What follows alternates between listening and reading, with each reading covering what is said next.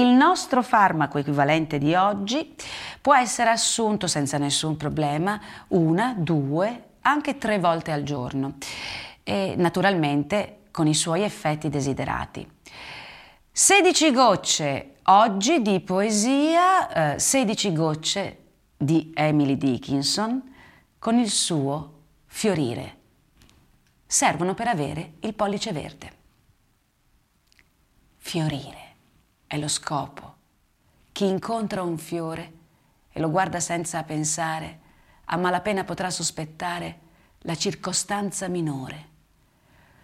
Partecipare alla faccenda della luce, così complicata che poi al meriggio, come una farfalla, viene donata.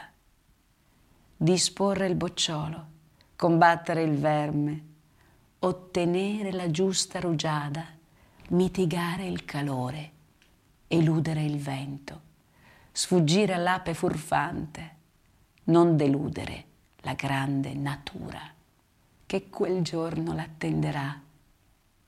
Essere un fiore è una profonda responsabilità.